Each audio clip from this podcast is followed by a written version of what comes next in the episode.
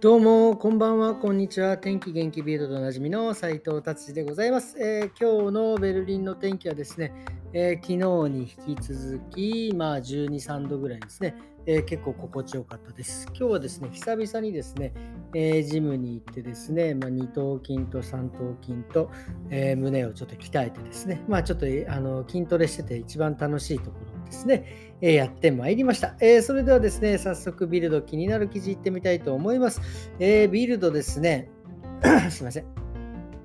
えー、っとですね、なんか宇宙星雲って、まあ、宇宙の星の雲ってこれ、これ、こういうふうに読むの合ってるんですかね。わかりませんが、ちょっとね、そういう、そういう雲がですね、えー、と、まあ、撮影されてですね、その星の形がですね、すごくこう素敵でですね、これが何に見えるかって、まああのね、あのまあ知らない人は知らないと思うんですけど、スター・ウォーズのですね、チューパッカーの形に似てるって、もうチューパッカー僕はね、大好きなんですよね。本当もうね、スター・ウォーズのね、また話をするとね、ちょっとまあ長くなってしまいますので、ちょっとね、スター・ウォーズの話はちょっと、えー、まあえー、置いておきましょう。まあ、とにかくそういうね、えー、そういう形の綺麗なですね、星が、え撮影されたということです。確かにすごいですね。っていうかもうこういう宇宙のそういう星をですね、こういう形でこう撮影できるっていうことがもう素晴らしい技術だなと思います。本当にあの宇宙ね、今行って、何でしたっけ今ね、えっ、ー、と、若田さんでしたっけまた SSL じゃなくて、すいません、もう、あんまりね、宇宙の話ちょっと詳しくないんですけど、なんか宇宙ステーションにね、行ってまたいろいろ実験してるみたいですけど、本当にすごい技術の発展だなと思います。はい、それではですね、えー、次の記事いってみたいと思います。次はですね、えー、ケバプですね。ケバプってあの、まあ、あんまり日本では親しみがないかもしれないですけど、あのえー、まあ、あのドイツ、ベルリン発祥と言われているんですが、まあ、トルコのですね、まあ、なんだっけ、えーと、トルコのサンドイッチみたいな感じなんですけど、まあえー、羊の肉と野菜と、えー、あとソースが入ったですね、美味しいサンドイッチがあるんです。本当ね、これがですね、本当にこのよく物価が高くなったということでね、よく表記されるんですが、昔はね、本当僕が来たばかりの時、ドイツに来たばかりの時はですね、えー、もう本当2ユーロ、3ユーロぐらいだったんですね。ベルリンでも本当つい15年ついっていう年じゃないですね、15年前でも、えーとね、2.99とか、なんかそんな感じだったですね。もう、でも今はですね、2022年、えー、本当ね、物価上がりました。でこの間、久々に食べたら、本当に7ユーロとか8ユーロ。で、さらにこれがもっと、えー、野菜とかですね、肉のですね、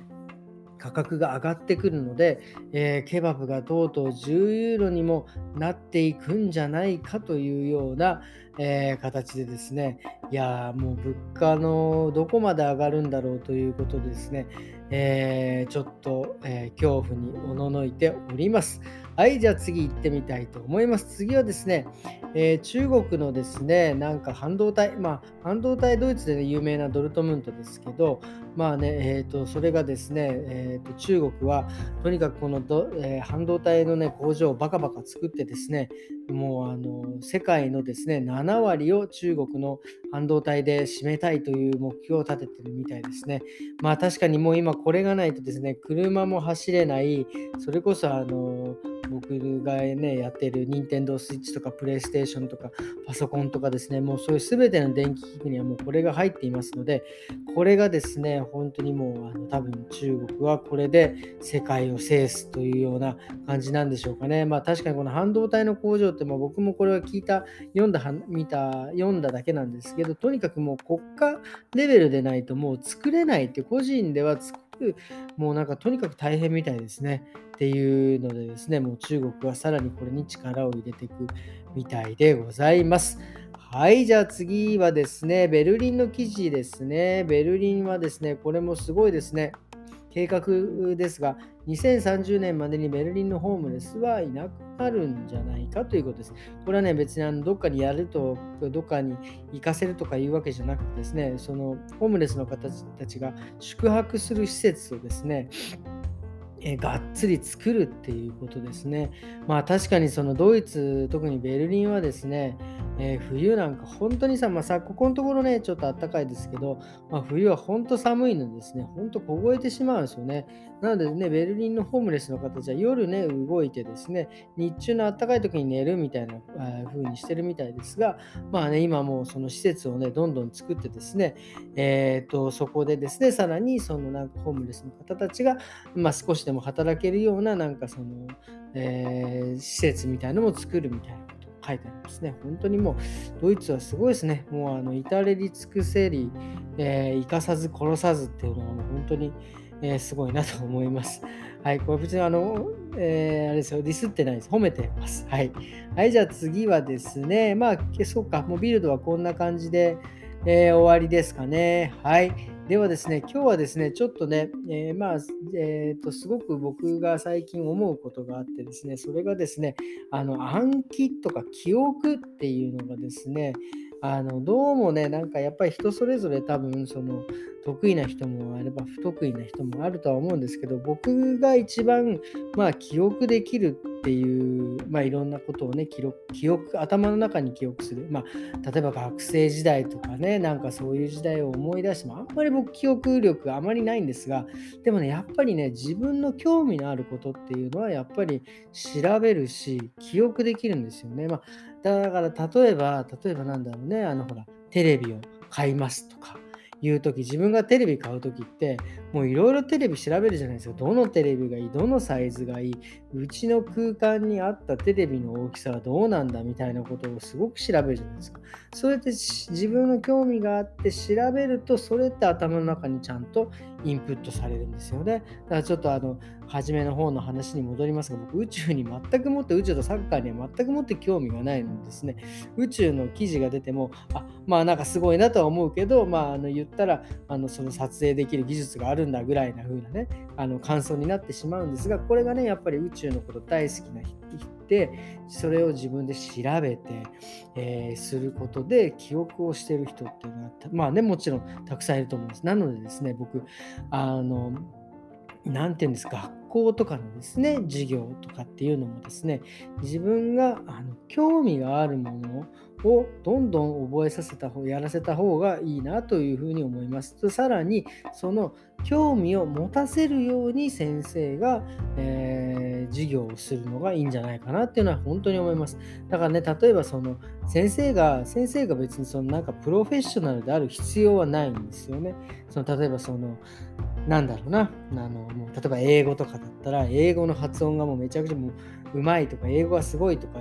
えー、なのでその先生から英語ならもちろんそうなんですが子どもたちがそのことに興味を持たせるような授業とかするとですね絶対ね、えー、あの本当にあのいろんなことを覚えると思います。例えば僕なんか例えばその、ね、エンジンとか好きで、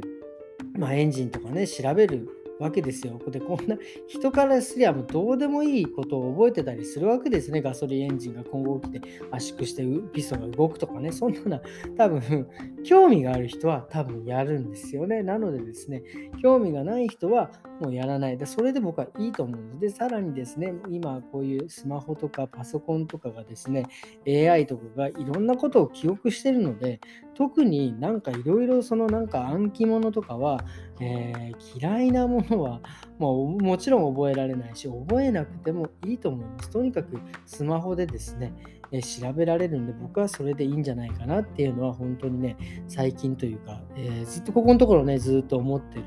ことですね。とにかく自分の興味のあることは覚えられるからそれを、えー覚えればいいんじゃないか、覚えられないことはもうスマホがあるからいいんじゃないかっていうようなね、えー、ことで、で、さらに教育で言えば、その学校の先生は、興味を持たせるような授業をね、えー、ぜひしてくれたらいいんじゃないかなっていうのをですね、ちょっとこう真面目に、えー、考えてお話ししてみました。ということでですね、今日はこんな感じで終わりにしたいと思います。えっ、ー、とですね、今日は、えー、もう木曜日ですね。明日金曜日です。もうそろそろね、週末ですね。えー、皆さん、最後明日一日ラストスパートで、えー、良い週末をお過ごしくださいませということですね。えー、それではまた明日。さようなら。